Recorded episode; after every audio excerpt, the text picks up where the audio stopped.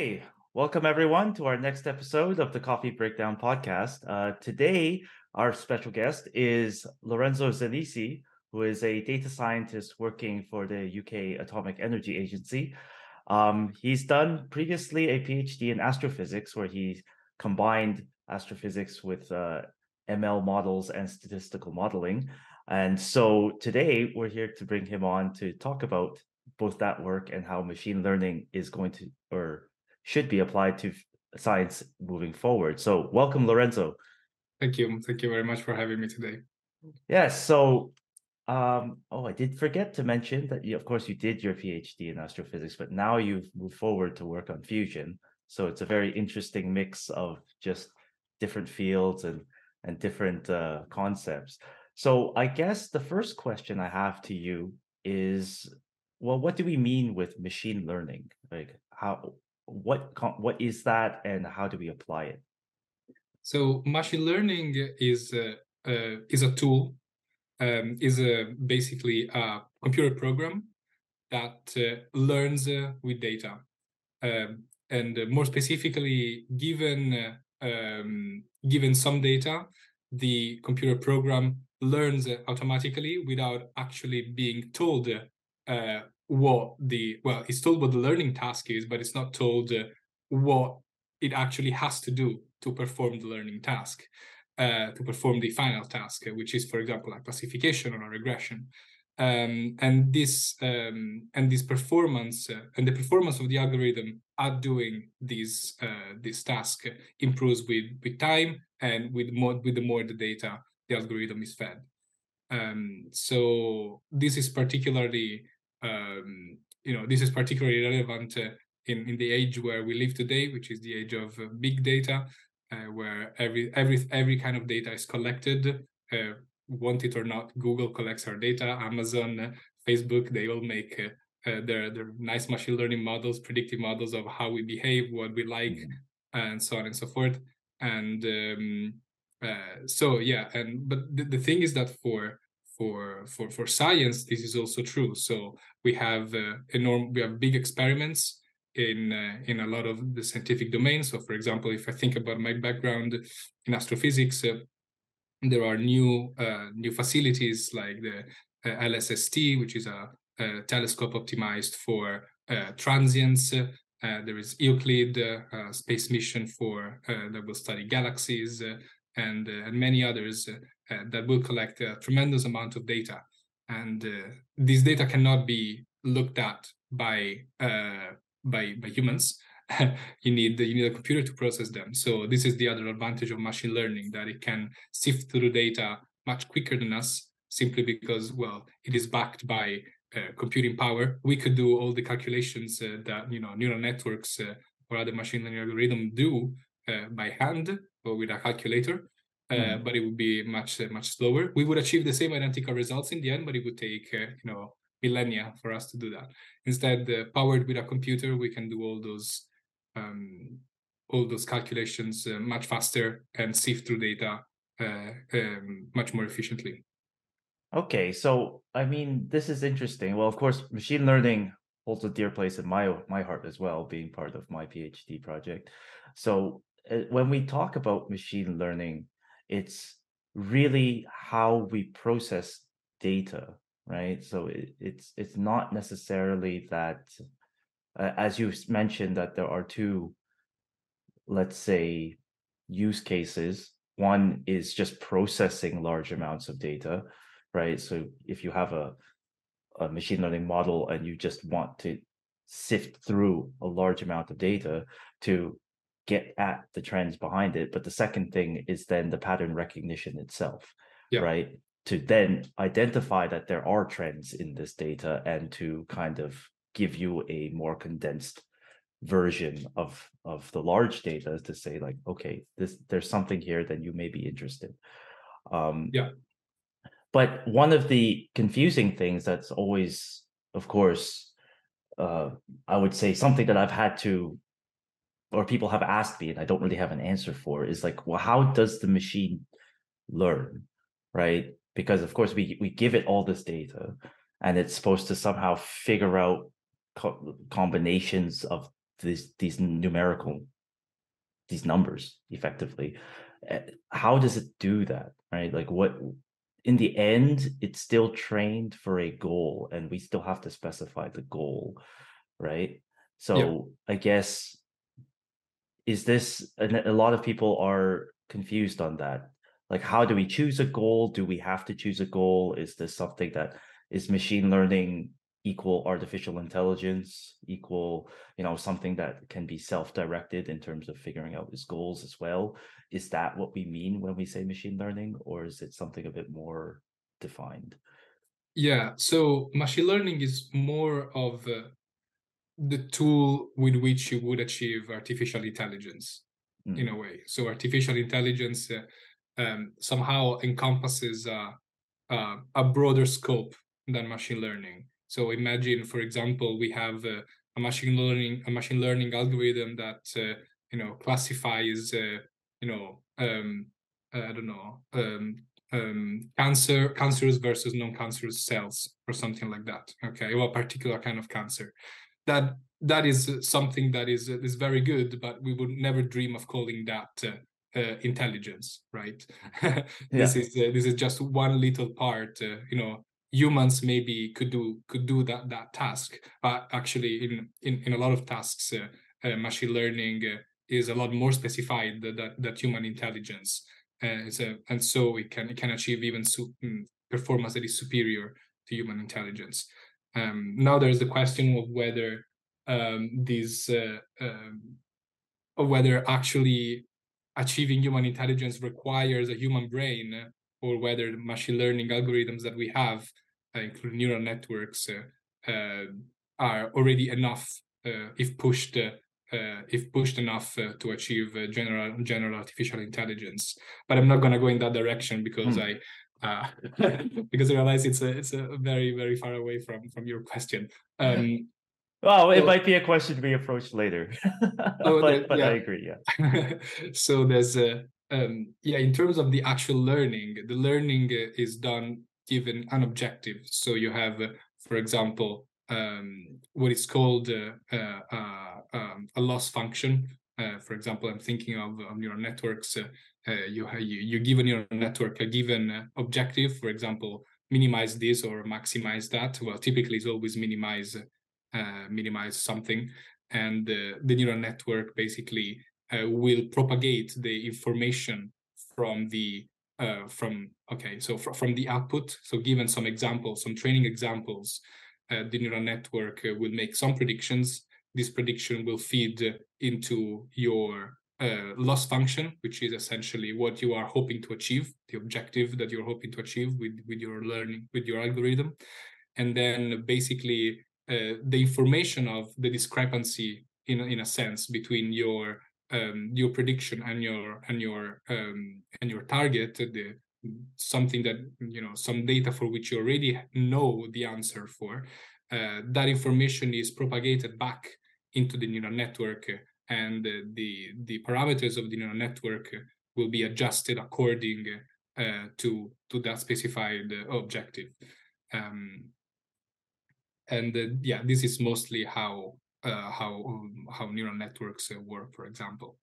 Right. So, like, just from my mind, and I mean, the parallels are, of course, there is that we can see this machine learning model as a, you know, a very high dimensionality fit, right? It's just like mm-hmm. least squares fitting, but of course, a bit more uh, in depth and, and a bit more let's say robust than that but it is effectively the same thing it's just a regression fit but then this brings up a different question is that well how is machine learning and all of the tools around machine learning different or maybe the same as as traditional statistical modeling right yeah so this is this is an interesting one i think that the the the, the particular example that you make about regression is uh, is is particularly suitable to this uh, um, to this uh, to, to, to, this conundrum, let's say.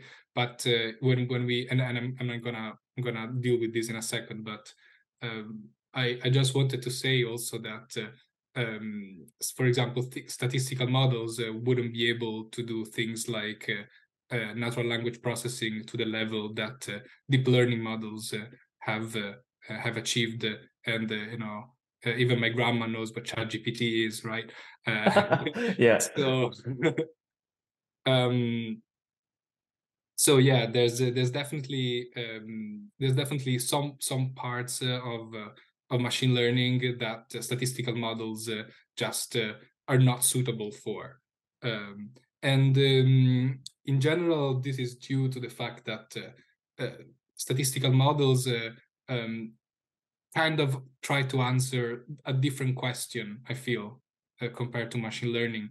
So uh, statistical models are concerned more with inference and statistic and um, machine learning is concerned more with predictions.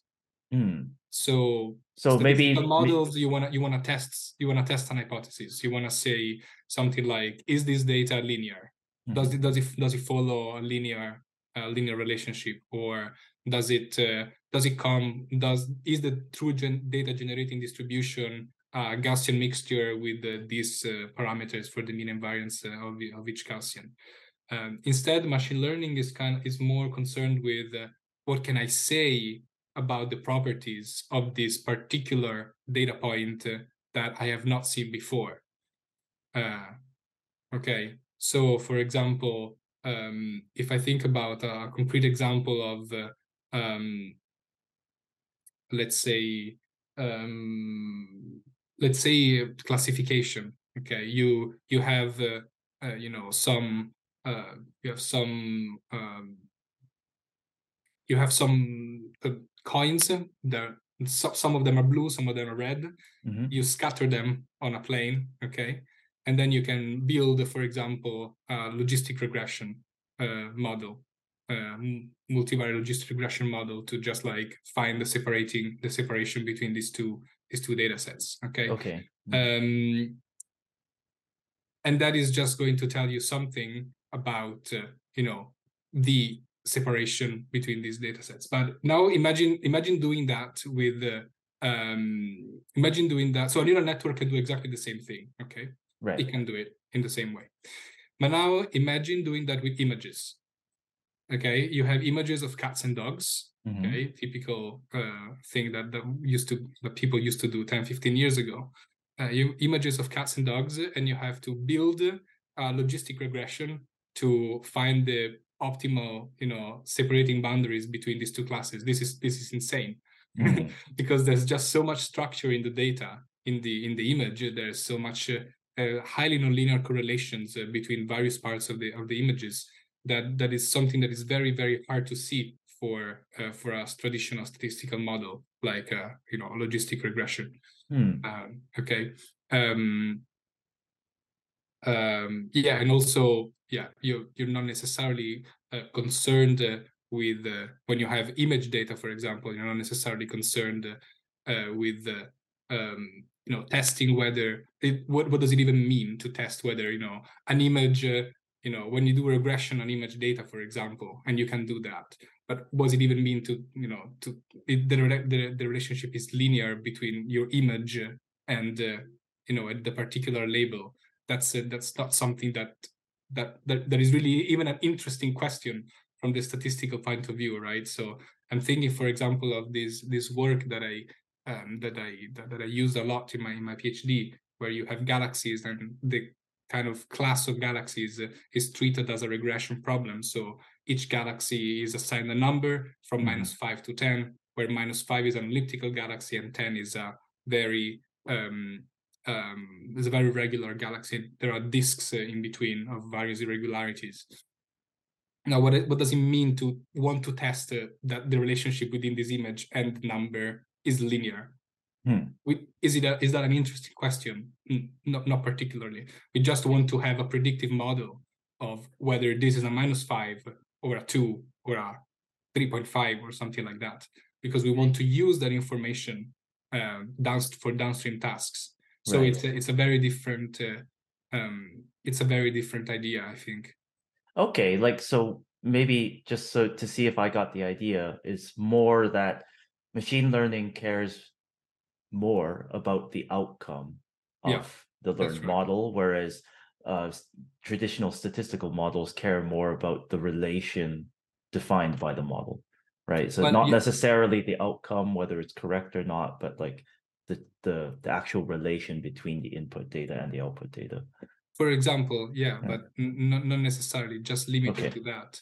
Hmm. Uh, but for example, you, you're interested in in saying something about uh, you know statistical significance, for example, Hmm. of of something, which uh, in machine learning, you know, it's not necessarily what what you want to what you want to see. In machine learning, you have, uh, for example, positively or negatively labeled samples, or you want to try to do some anomaly detection, and uh, you know you're not gonna get a p-value from that Uh-huh. right which which is instead what you would get for for example you know uh, at lhc when you have when you when you see a strange event uh, how many sigma away is that Hmm. from you know what is the significance of that so in, in machine learning you would just classify that as an outlier event uh, to be flagged for follow-up but you wouldn't have uh, a statistical measure of uh, you know uh, a p-value compared to some model it's it's, Ah. it's a different it's a different idea Ah, interesting. Because I always thought that machine learning, of course, has its roots in statistical modeling, or at least Yeah. the has shares some of the same mathematics. But then I thought there was work trying to build machine learning models that have that kind of like confidence interval type of information built into it, or is that just not possible? Well, you, I, think, I think yes, but it's it, it's in a, in a- different way in the sense that, um, if I understand your your question correctly, so there there you can you can embed machine learning models with uncertainty. Is that what, what where you were gonna where you were going to go? Or not? Yes, well, like I mean, you can build uh, machine learning models with some measure of uncertainty, but I guess I'm uncertain whether or not that's the same type of uncertainty that is being tested for inside statistical, uh, like inference, right? Or are they? Do they represent different things despite using the same terminology? Is more the question. Well, so there there are some um so the, the, the th- things are are quite are, are a bit blurred in some cases. So for Mm. example, if I think about uh, um some models like density estimation models like normalizing flows and these are basically models that tell you uh, you know what is the uh, ge- data generating distribution of your data set. So imagine imagine this as a big big histogram Mhm. Okay, so you have imagine you have a 2D data set, uh, you can make a 2D distribution of over that. You make an histogram. Imagine you have images. Well, you make an histogram of images, and then you kind of do your normalizing flow to um, to learn that big histogram in a in an in an, in an interesting way. Um, and that is going to give you, for example, if you want to do um, if you're concerned uh, in uh, inverse problems, for example. So you have uh, um, you know you have a, you have a model and you want to test that model on your data Mhm. then uh, you can uh, essentially learn uh, your the likelihood of your model uh, which is this big histogram which is just like the sampling from many param many realizations of your model with different parameters and various you know correlations with, within the parameters that you that you put in your prior. Mhm. and then uh, given some data you can bayesianally uh, but in a bayesian way you can invert this model and find the and find the um, the parameter that you're interested in uh, with some uncertainty. So in a sense uh, um, in, in in in this sense i guess uh, uh, this goes in in the, in the direction that uh, that you were suggesting that is uh, some machine learning models can also give you um, uh, can also give you inference uh, uh, of uh, uh, in a statistical sense given a certain given a certain model of of your world which for example could be plasma states or could be the universe or could be i don't know what else Hmm. So so I mean the inverse problem of course is is interesting is sort of saying that okay if this is if this is the outcome and this is my model then whether what is the set of inputs or the distribution on the inputs that could have generated this output using That's this right. model right? But I guess that's a different question than what statistical modeling tries to answer which is more like what is the statistical significance of this output Like, what is Oh, the right. chance? What is the chance that this output comes from the hypothesis you are you are putting forward versus something else, right? Yeah. So, th- these yeah, are different in- questions. yeah, yeah. In in that sense, then I I don't think that, at least to my knowledge, Mhm. I I don't I don't I don't know of any machine learning model that does that Hmm. really in that in that same sense. Do you do you? Maybe maybe I'm missing something here. No, I, I, I, fundamental.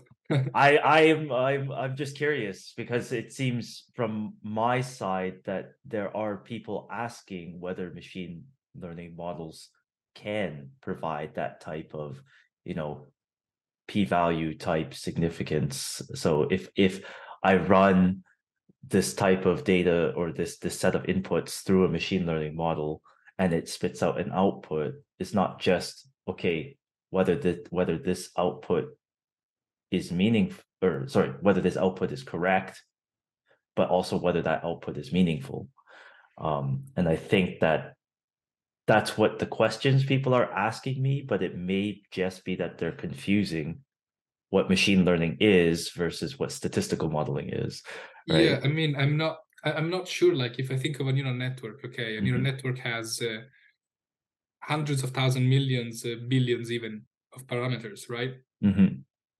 Now, um, if I want to fit a linear relationship, okay, with a neural network with 100 billion parameters, I can do that. right will- right it would take a long time but yeah All the parameters will be very, very, very small apart from one yeah or two, Yeah. depending whether depending whether there's an intercept or not. right yeah Okay. um, so um, now, um, what, what are we trying to what are we trying to do there, right? So with a statistical model, we're trying to say, okay, this relationship is linear with a p-value of uh, x, okay, and you impose your statistical model. With a neural network, uh, I'm not quite sure whether the same kind of question makes makes sense to even be asked Hmm. because the parameters of a neural network uh, you know can be can can really be anything right uh, right? So in this particular case uh, it will fit a relationship with you know maybe what one thing that you can say is well in a in a bayesian sense uh, you can uh, maybe put some priors on your weights of the neural network uh, and then uh, kind of uh, you know derive what is the posterior of your of your output based on these particular weights. But i'm not yeah i'm not really sure um i'm not really sure that I that's going to answer the same identical question Hmm. Yeah, and I think what makes it hard to interpret a machine learning model that way is also the sheer number of free parameters it has. that's right, It, I mean, if you just try to apply a linear model to your data, then you have one or two free parameters. But then if you take a system which has like, you know, 100,000 free parameters and try to model the same thing, it wouldn't it would like the answer could come out the same in terms of like the actual if you were to take your model and then plot the output versus the input Mhm. but the actual weights or the actual you know free per- the values of the free parameters in the model would be harder to interpret if not meaningless right? exactly that's Yeah. that, that, that's precisely it i see yeah um so that's um yeah th- there's just like noise at that point Right. And I think that uh, one of the things that you mentioned earlier, which is what I wanted to ask you, is that really it seems to me that machine learning models excel when the input dimensionality is large. So Mhm. large that traditional statistical modeling would just, it would take either forever or because you have to examine every cross correlation between inputs as well, right? So is that a place where machine learning is let's say better or more applicable? Or is that just a limitation of of statistical modeling? And if it were possible to do statistical modeling with that many uh that high dimensionality in the input space that it should be it would be worth it to do both. Um that's that's an interesting question so i think that it's so definitely machine learning does better when the dimensionality, the data dimensionality is higher. Mm. And that's because uh, um, if you think, for example, of uh, neural networks again, um, neural networks build uh, a representation of the data. So they project, uh, they project with the various layers uh, the data to different spaces, and so find uh, somewhat, you know, more in more suitable space where things, um, where where the data looks nice, essentially. Mm and right. uh, for example looks more separable or you know data regression can be performed more, more easily and so on so but what happens in high dimensions uh, is that uh, the volumes become very big hmm.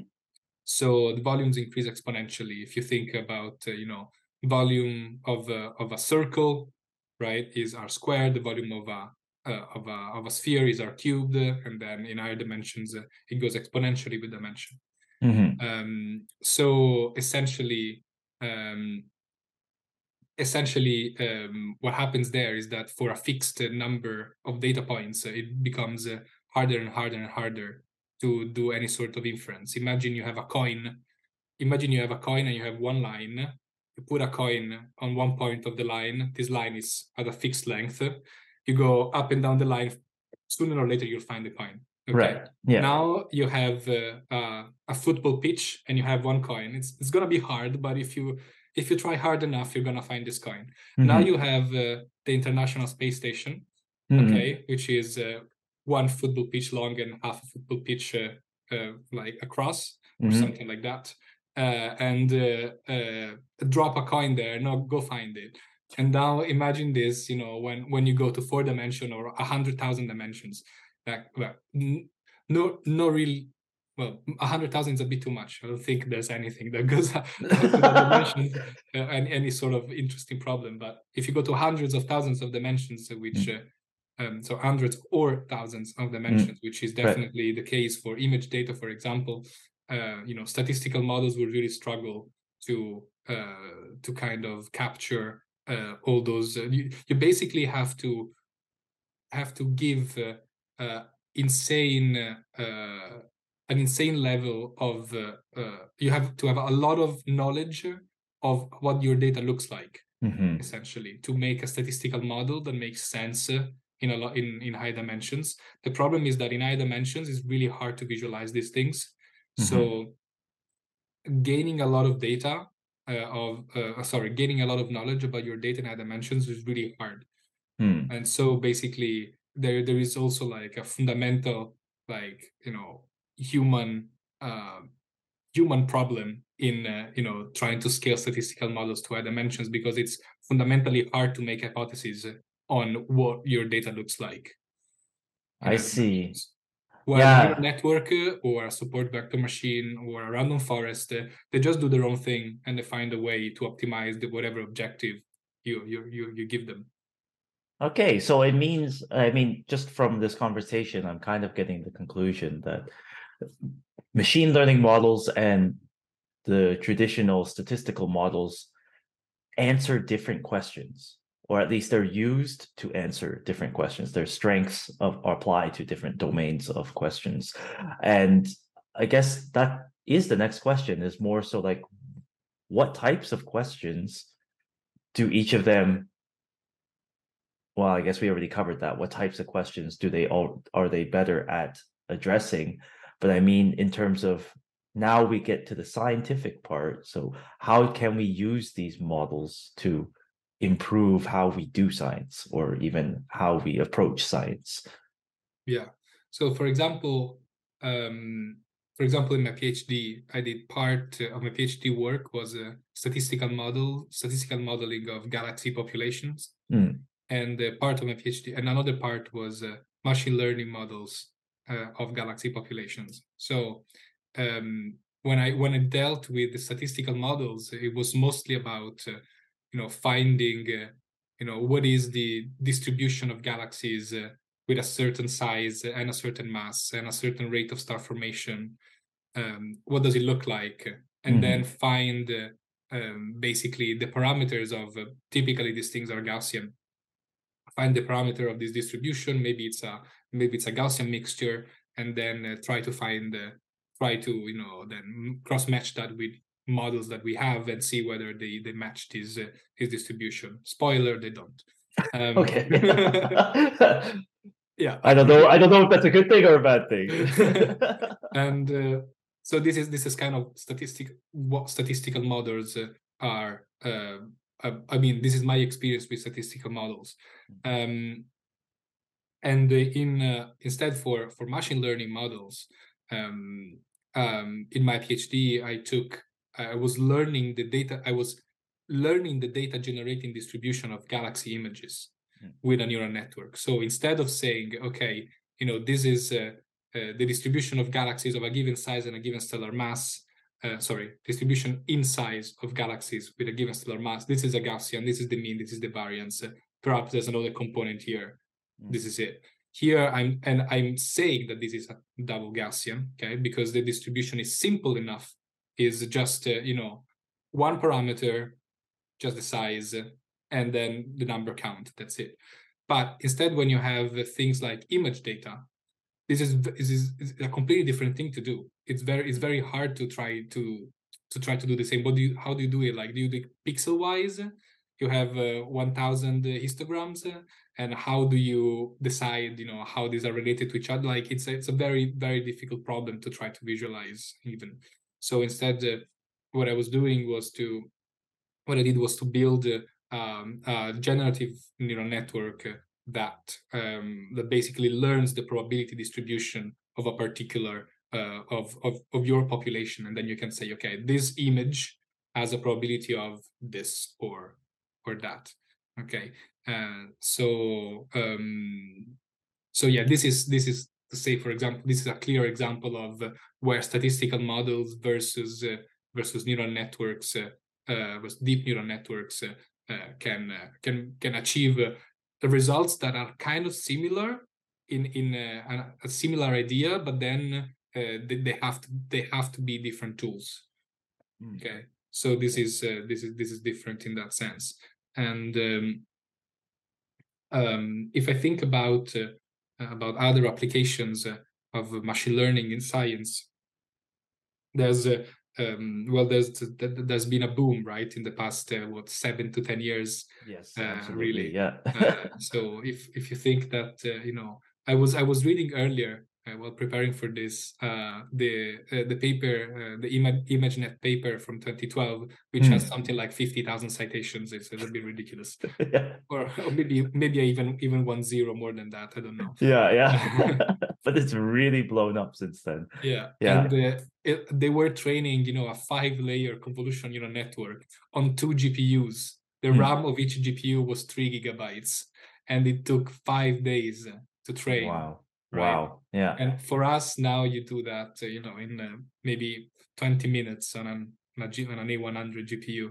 So it's um it's it's quite it's quite crazy like how that paper or whatever was happening in those years right uh, completely um uh, completely revolutionized uh, completely revolutionized the field and if you look uh, you know it was 10 years ago mm-hmm. science doesn't progress that fast right. Usually. Yeah usually anyway. Yeah no this was like a, a real revolution.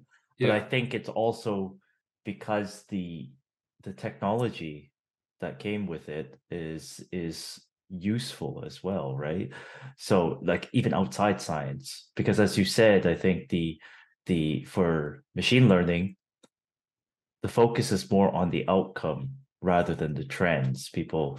And in terms of let's say actionable decisions knowing the outcome is better than knowing the trends because like i have this new machine learning model that captures within it all the trends. All i need to do is just query it for what's the next outcome? Like if this changes what's the next outcome? That's and then right. i can make decisions based off of that. Um, so this is ex- exactly. So whenever machine learning this kind of ties back into your your question of like mm-hmm. when is machine learning better than statistical models mm-hmm. it's uh, it also says that you know when when data is really complex when uh, you don't really have a, a, model for the data right uh, mm-hmm. you have to a model that explains the data in some way you have to resort uh, to you have to be in a way happy with whatever you can do, which is just right. predict. It would mm-hmm. be amazing if you could also do statistical, you know, um, p values and so on. And I'm and I and I'm sure that someone is doing that, uh, but I'm, I, I, just don't know about it.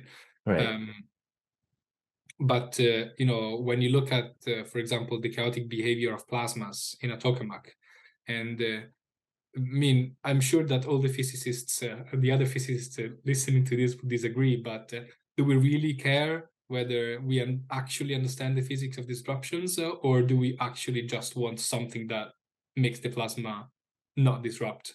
So, right. reinforcement learning based model, for example, that learns uh, what a disruption is, uh, it doesn't really exactly know why that happens, but it's got data from you know previous experiments, knows what a disruption is, and learns how to mitigate that or what kind of action to take uh, when there is a you know precursor signals of a disruption that what the algorithm somehow captures and we can't um, and i and i think that uh, while it would be very nice to have also the physical understanding of what's happening it also is important to um, to be pragmatic uh, and i think that this is also the the approach that was taken in other communities for example if you look at the the, um, um, the drug discovery community, mm-hmm.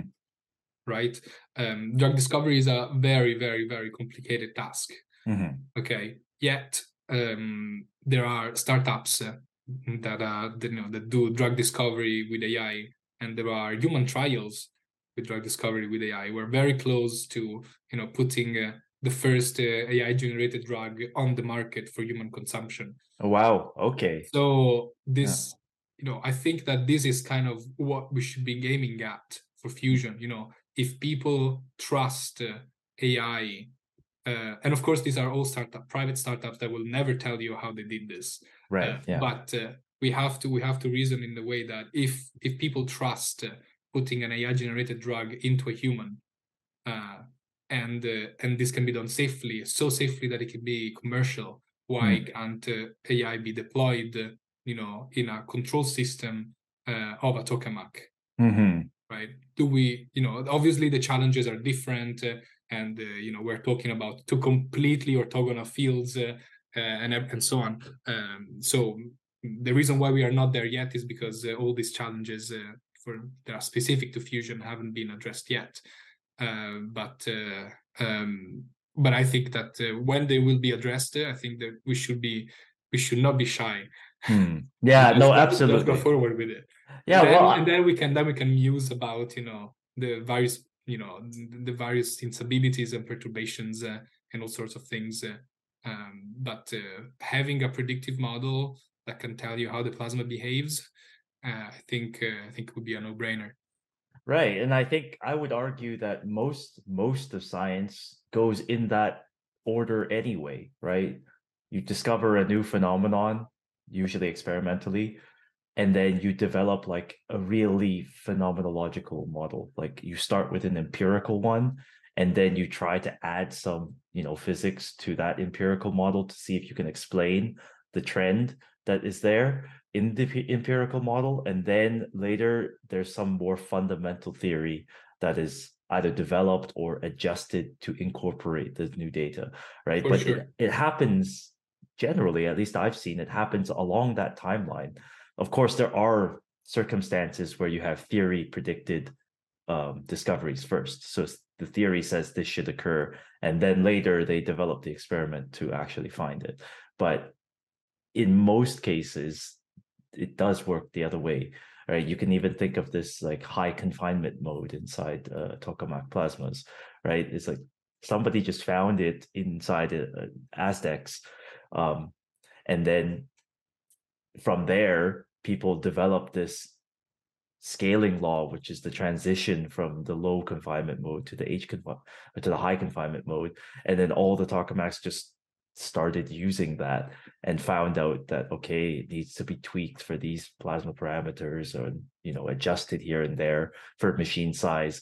But that's where what they used for the longest time and we're still trying to figure out the exact fundamental physics of you know how this transition occurs of course we have better ideas now but people have been using h mode for decades already, right? So I can see that happening. And if machine learning can accelerate that, then I agree with you. That's extremely useful, right? Even Yeah. just building that empirical model that can predict better um, This, but it, it- this is super true, but it, it's also true in the reverse. Like for Mm. example, imagine you have uh, um, a complicated model, okay, and you don't really know whether it works. You have some, of course, they will be informed by previous models and previous experiments. uh, You make a new model, and then you then you have to test it, Mm. right? Imagine you can accelerate this model by making a surrogate of it in some way, Mhm. and uh, and then you can deploy it at scale you know over all the kinds of uh, uh, all the kinds of data that are there from the diff- various tokamaks and so on and so forth. And you have like this very general surrogate that you can just deploy on jet asdex uh, um, you name it okay? Mhm, mhm. and at this point uh, you know exactly where the model is going to where the model fails because you have a, an accurate surrogate. It's fast to run. You can run it everywhere. You don't have to wait three weeks uh, Mm. for for you know for the for the model to run uh, because you've done that uh, previously you've just like run whatever however many you know weeks of simulations uh, to generate your training set uh, Yeah. and build your surrogate and then you can just deploy it just amortized okay and so once you do that uh, at this point uh, you you know exactly the pitfalls of your model and you can go back to it and refine it and Right. start from scratch instead of just like painfully you know try to you know to find the shot uh, or and uh, try to learn. And of course i know that there are very um, that it's very hard to actually do this and have you know set up a simulation campaign with uh, um with you know uh, simulations not breaking so ps people i'm talking to you here yeah, yeah, yeah. No, but I mean, it's funny that you mentioned this because actually, this is what I'm I'm currently working on, right? i see okay yeah, cool. yeah. This is my this is my stuff where it's sort of we we want to streamline the process of modeling for different plasmas so that we can just try it on everything. Of course, Yeah. accelerating the model is part of that component, the surrogate modeling and all this stuff. But then even building the pipelines to run the model on all the experimental data that we have to verify where it works and where it doesn't work.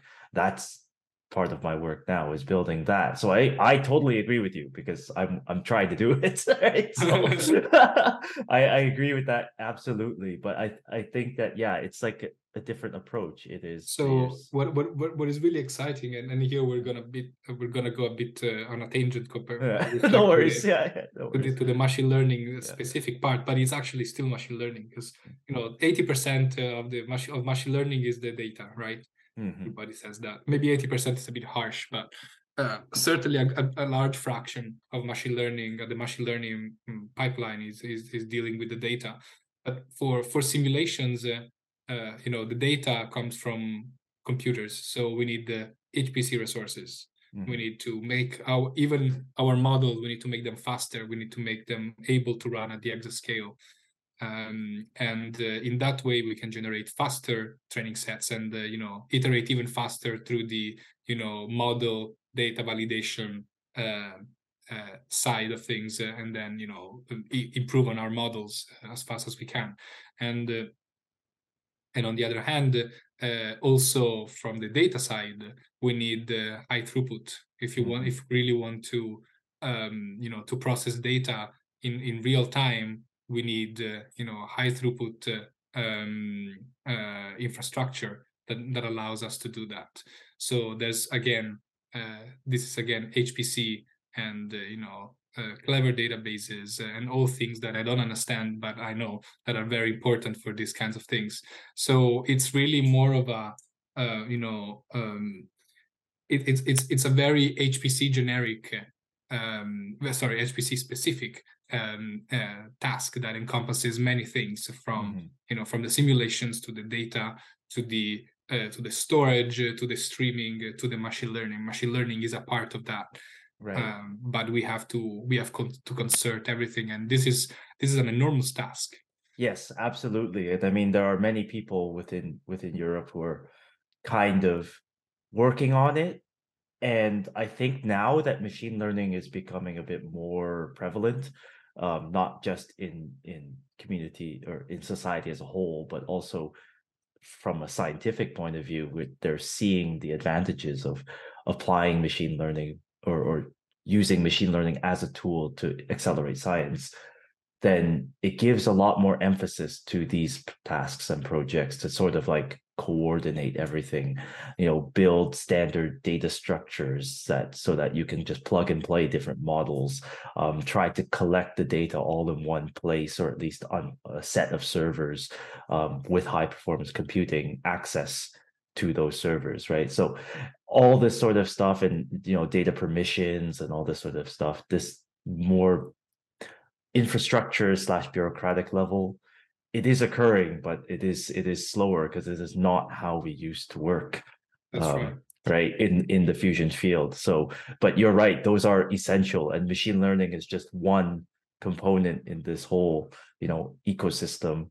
But it does require these other pieces uh, pieces to be put into place, or else. I mean, I, I yeah. don't think it's I don't think it's uh, it's only a problem of of the fusion field. Like some fields have done better than that so, mm-hmm. for example, astrophysics, uh, most data is open. Uh, you can just uh, do an SQL query on uh, whatever database that's online, and uh, you get the data. And uh, typically, there's embargo periods of two to three years, but then it's it's all available, and you can just do your own thing. Um, but for example, if you think about um, medical mm, medical records of patient records, all of these things are in horrible formats that are right. not usable at all yeah and uh, there's a there's a really like the people that want to do machine learning on that kind of data really have a hard time uh, trying to process that and mm. uh, but even if you think about other scientific uh, or engineering uh, really um, endeavors like uh, i don't know um, i'm thinking about um, aerospace, for example, all the data collected there is is is still not really machine learning ready. Hmm.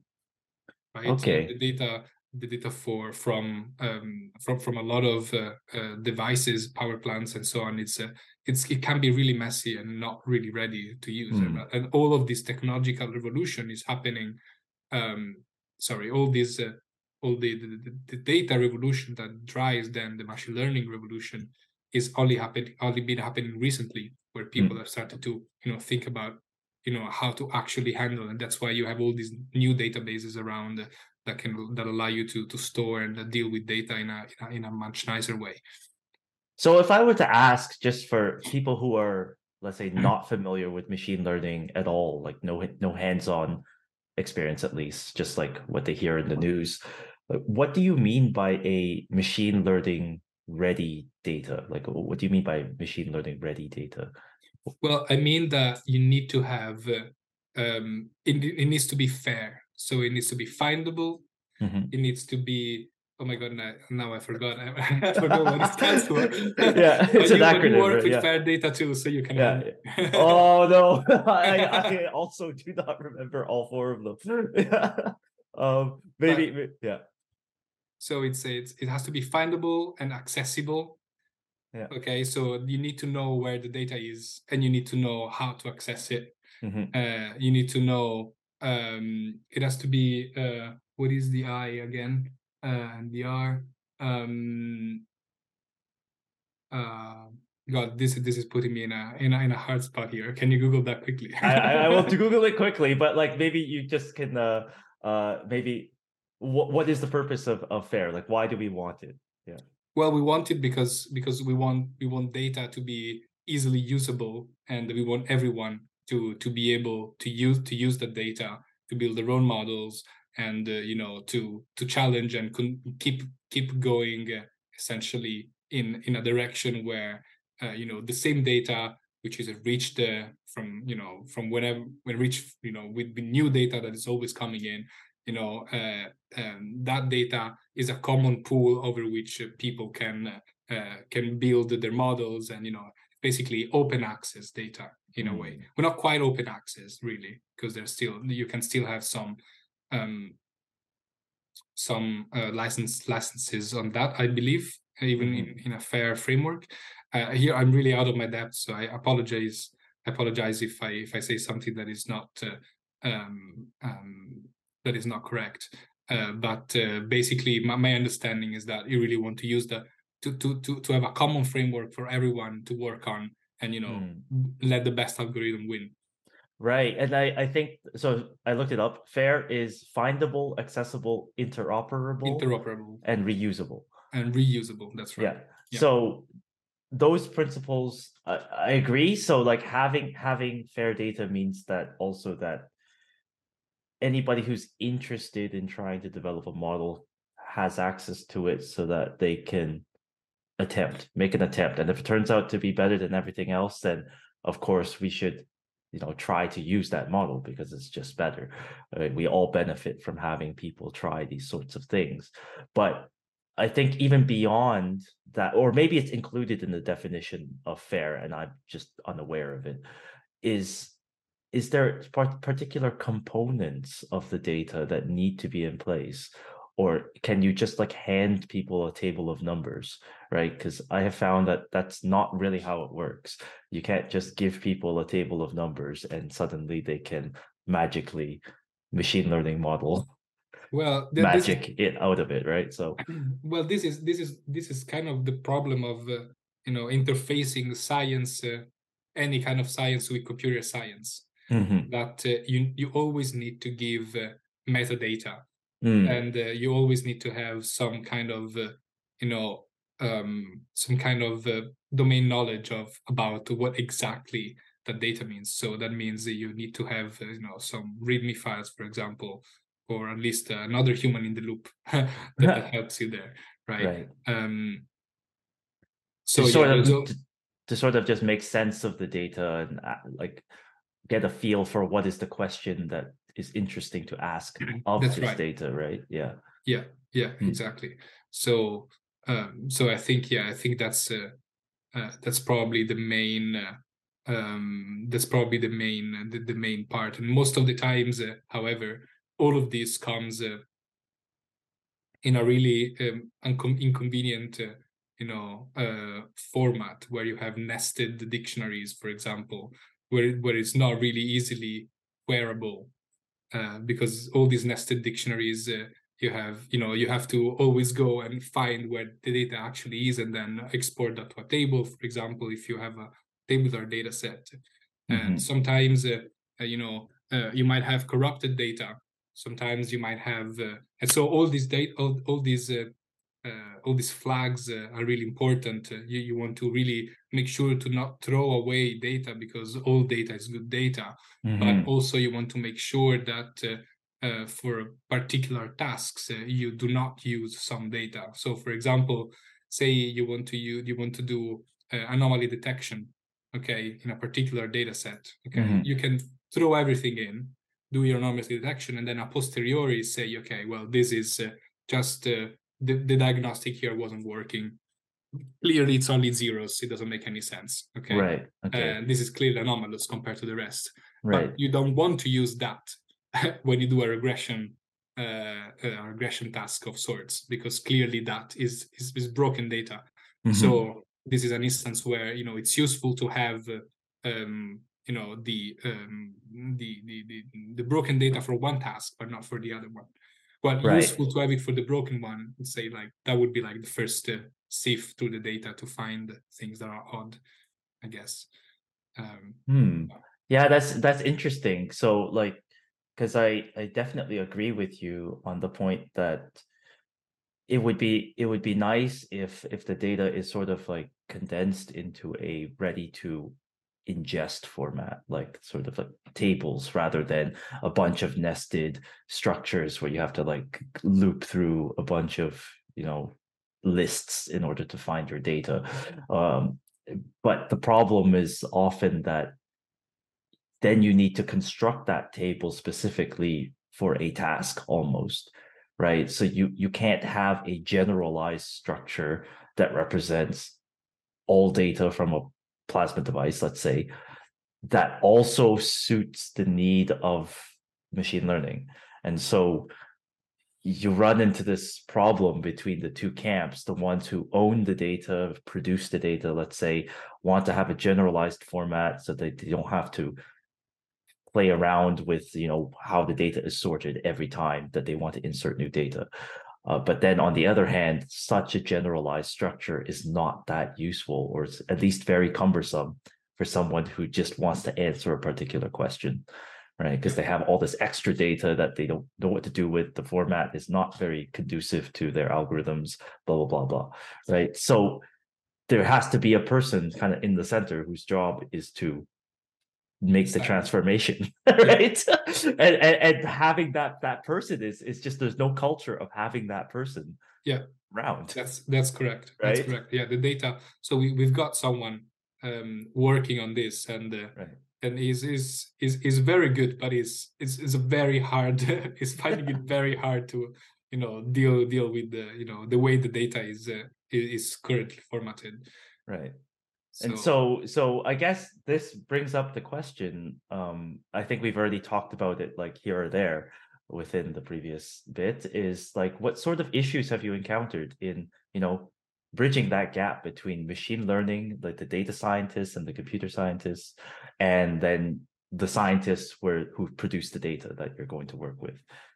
Well yeah the, the first one is that uh, um, a lot of the times uh, there is no um, it's it seems like uh, we're speaking different languages. Right. Because, um, well because fundamentally when i talk to people in the material science department i'm not a material scientist. Right. So it's really it's really the case and, and when i talk to them they're not computer scientists. So it's really the case of uh, you know trying to really um, i'm going to use a term that i don't like very much but i can't find another one right. dumb down okay. know, things uh, translate translate let's say yeah, yeah. so you yeah. really have to to work hard to find uh, a way to translate in the easiest possible terms uh, what you can achieve how you can help and they have to be the same identical thing now i mean it's an example of materials but uh, this this works uh, for everything i'm not a plasma physicist either mm. so um, this this works in the same way when I talk to plasma physicists to, to to people in control and so on and so forth. So you really have to know to have very clear in mind uh, what is uh, in, in in what are the ways that you think you can help, and they have to have very clear in mind uh, what are their problems uh, that they, that they're trying to solve. And there is no and there, it makes no sense to just like try to um, you know apply the coolest uh, the coolest latest uh, uh, algorithm if uh, there's just no use of that right yeah, yeah. exactly because like each of these algorithms or infrastructures kind of excel at a particular task and you can't yeah. just apply it randomly to answer any question right yeah. it doesn't work that way yeah so i think it's more of just like the interdisciplinary component right like getting it in some ways it's almost it, you're right in making the analogy that you almost speak different languages right like it, it's really hard to because there's such specialization in each field and the terminologies don't don't cross right yeah, at some yeah. point i mean yeah. i found i found that to be the case even for astrophysics and and fusion mm-hmm. like the, the terminology even to refer to similar things uh, is just like the way people talk about things is different right i don't know if it's uh, it's probably like uh, you know an emerging emergent uh, property of uh, you know uh, of the people that work in a certain field uh, yeah may, maybe we have to train an mi or an ml algorithm on that to translate between different fields you know? yeah yeah so but, hmm. yeah i i think that it, that, that's why I meant. That's why I said that having a, an expert in the loop is always um, is always very important because otherwise you end up doing things that uh, are not useful, are not important, uh, uh are not uh, uh, are not even like conceivable. For mm. example, when I was during my PhD, I did I did an internship in a hospital doing statistical modeling of patients with high blood pressure, and um, and I was doing in my models, I was doing things that uh, doctors would never do in their lives like just like taking patients on and off a pill depending on what is the threshold and uh, okay. and the, the, doctor I was working with was like, no, this this is absolutely not not not possible because I mean, uh, in hindsight, probably I should have thought about this. Right, right, it doesn't, but doesn't make much sense. Right. But uh, but you know, these kinds of uh, you know, these kinds of things do do happen, and and you need the domain experts that domain expert that tells you, for example, what is uh, you know uh, so in some some some things are like for example the critical gradient model for gyrokinetic turbulence right mm-hmm.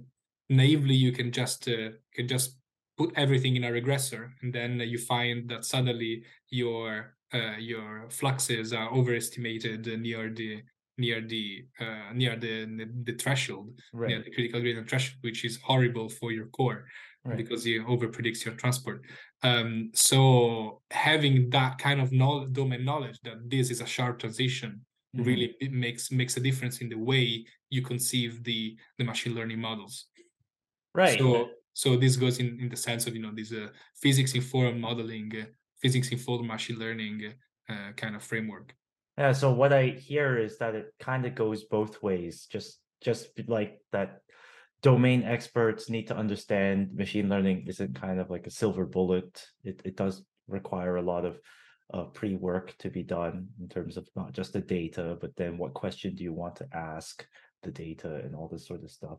You, the other way around is also true. That the, yeah, the data scientists can't just like uh, take a table of numbers and then apply a model to it. They need to understand a bit where the numbers came from and what do they represent, um, and like what is the let's say the state of the art of the field so that they can use that knowledge in helping to develop the algorithm or develop the loss function at least yeah right? but that's but but you see that's uh, that, that becomes really hard because mm. uh, at this point it's two people doing the job of one person right right right well, let's say let's say let's say two people doing the job of one and a half one and a half people right okay yeah. maybe yeah yeah yeah yeah but like the, the communication is is the hardest part i think yeah there, yeah. there is definitely some um some optimization to be done i don't i don't know like uh, uh, what is uh, um i don't know how um you know how other other because for example if i think about again I'm coming back to the um, to the um, drug uh, drug um, drug design uh, mm. community. They've managed to get uh, a lot of momentum from the uh, from the ML community uh, behind the behind the drug design um, you know objective, and uh, you know it's it's it's been working really well. So it will mm. be interesting to for us and the fusion community to learn about how these people um, uh, have have achieved that you know to to get that kind of momentum from the from the uh, from the um, uh, from the ML community, which right. frankly we we don't quite have. We don't right. have quite the same reach uh, of uh, uh, you know probably because our data is in a state and yeah yeah yeah where it's it's hard to work with and and then there's and, also and yeah. we are we are also probably also um that we definitely have less funding than you know um, people working in big pharma mm. uh, so that that also doesn't help but uh, i feel like uh, we should definitely aim to do something similar uh, so gain that kind of momentum from the from the wider uh, from the wider ai community right. and you know work with them uh, and, it's also an interesting You also it will also bring in you know interesting yeah developments because if you look at um, um, drug discovery uh, there's uh, uh, lots of interesting stuff in graph neural networks mm-hmm. has happened thanks to drug discovery, to applications to drug discovery. And I think that potentially, if I think of neural pd solvers, for example, or control, uh, we we can uh, we can also give them a tough nut to crack, uh, yeah. which will require new methods. and considering how how fast this has happened, you know, drug discovery you know graph neural networks really weren't a thing before i don't want to say anything uh, you know crazy but i wouldn't think you know before 2015 mm. I, I, I don't think that people were actually doing uh, much about drug discovery with graph neural networks and now it's all it's all about that in you know seven years.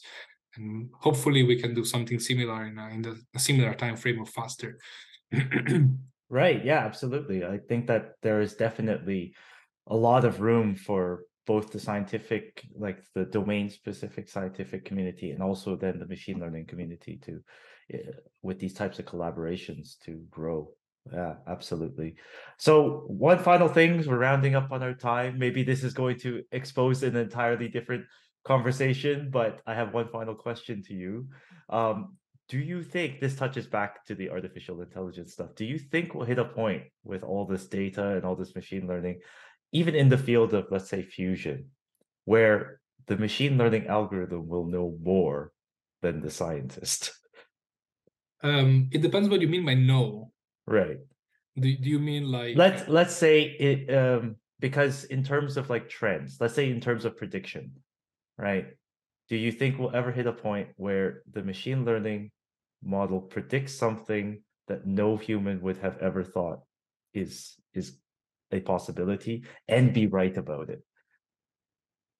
Um well i guess if you think about uh, um imagine this scenario you have a um model okay? You have it's a, it's a pde system of pdes you have a neural pde solver that solves for that. Mm-hmm. and uh, the training set uh, is uh, say you know a hypercube just a standard uh, you know grid on the hypercube. And the model kind of interpolates over um, the, this uh, this param this um, grid of parameters uh, okay? But then maybe the query is at some point uh, one point in between this grid. And for mm. some reason since uh, you know we got plenty of bifurcations in in fusion for some reason something happens in a particular data point that we would never have imagined. And uh, maybe that model that you know we wouldn't have uh, we wouldn't have gone there for example. But maybe but maybe the um, when you know when when for example if you plug this into a control system okay? Maybe the model wants to go in that particular point because it knows that in that particular point something interesting happens. Mm-hmm. Na- namely i don't know. I don't know. What, what yeah it, it could be any number of things. Yeah yeah okay? yeah. but the model knows because it has uh, you know all this uh, um, high dimensional representation of uh, you know the entire parameter space which you know we we just can't uh, can can't can't think about. Mm-hmm. so maybe maybe something like that could happen yeah but i i don't know if i would think of a machine learning model that uh, you know is able to essentially that knows everything about fusion and can make you know new hypotheses uh, and test them and do everything that sounds like agi and uh, i'm not right. sure we're there yet uh, right but yeah. again as i as i said i don't want to go there because i'm really out of my depth with agi okay. discussions so uh yeah and it would it would be it also is a massive speculation well i mean the, this this yeah. question was a really speculative question okay. but i think i think just to like get an idea of what you th- what you think the direction of this field goes right because it is, is it would be interesting to know if it is a possibility or at least to let's say pre preconceive a possibility where a machine learned model predicts something that all the scientists kind of look at and be like it would be great but like i don't have any idea whether that's possible or not because that is sort of a prerequisite to people then trusting the machine like just like with the drug discovery people look at the drug and be like okay should we try human testing on this right like well obviously first they first they go you know there are lab trial like there are right, like you know yeah. in vitro trials before going to humans but yeah yeah but still somebody has to make that jump and like look at the result the prediction from the model and be like possible but i have would have never come up with this right i mean yeah yeah, for, yeah. but for, for sure right uh, that's uh, if if you think for example about uh, um uh, yeah the drug discovery example that's perfect. Mm-hmm. uh, you know people just um, had no idea whether a particular compound uh, would actually do the thing that the machine learning model promised. Right. And then you you have some sort of like a few candidates uh, you do some screening of them and you reduce until you take one to human trial. Um, and i think uh, so basically this should should kind of give us confidence that you know it can happen also in fusion why not right exactly and with in that end, uh, in the end those uh, you know mm, those if, if, you, if you look also at alphafold right uh, that's uh, um, like the, the, those predictions for protein folding are uncanny. I've got, I know people mm. in biology departments that use use the prediction from AlphaFold, and they're very happy with that. Um, and you know, it would have taken ages for humans to actually make computations like with bi- biophysics. Uh, um, sorry, computational biophysical models uh, about those those those proteins, um, mm. and yet we trust uh, those from uh, from AlphaFold, and they make sense to them. So we're gonna so, get the refusion. Right. Yeah. So so what you're saying is there's a chance. there's a so. hope. Yeah. I hope so. Yeah. okay. Great. So then, with that, uh, Lorenzo, I'd like to thank you for coming on to this podcast. Thanks for um, having me. Yeah, it's been a great conversation. I've I've yeah. learned a lot also from your your what do you call it descriptions of of the differences between ML and, st- and was was really stimulating for me to uh, it made me challenge me on some things. Uh, so I hope that uh, uh I hope the people in the public uh, will take uh, some of the things I said with a pinch of salt. of course, we'll always we, yeah. I always tell to to everybody that the podcast is not just learn for the public or for our listeners to learn, but also for us, the the people involved in the conversation. So with that, uh, to everybody listening, thanks for tuning in, and uh, we'll see you on the next episode of Copy Breakdown. Bye.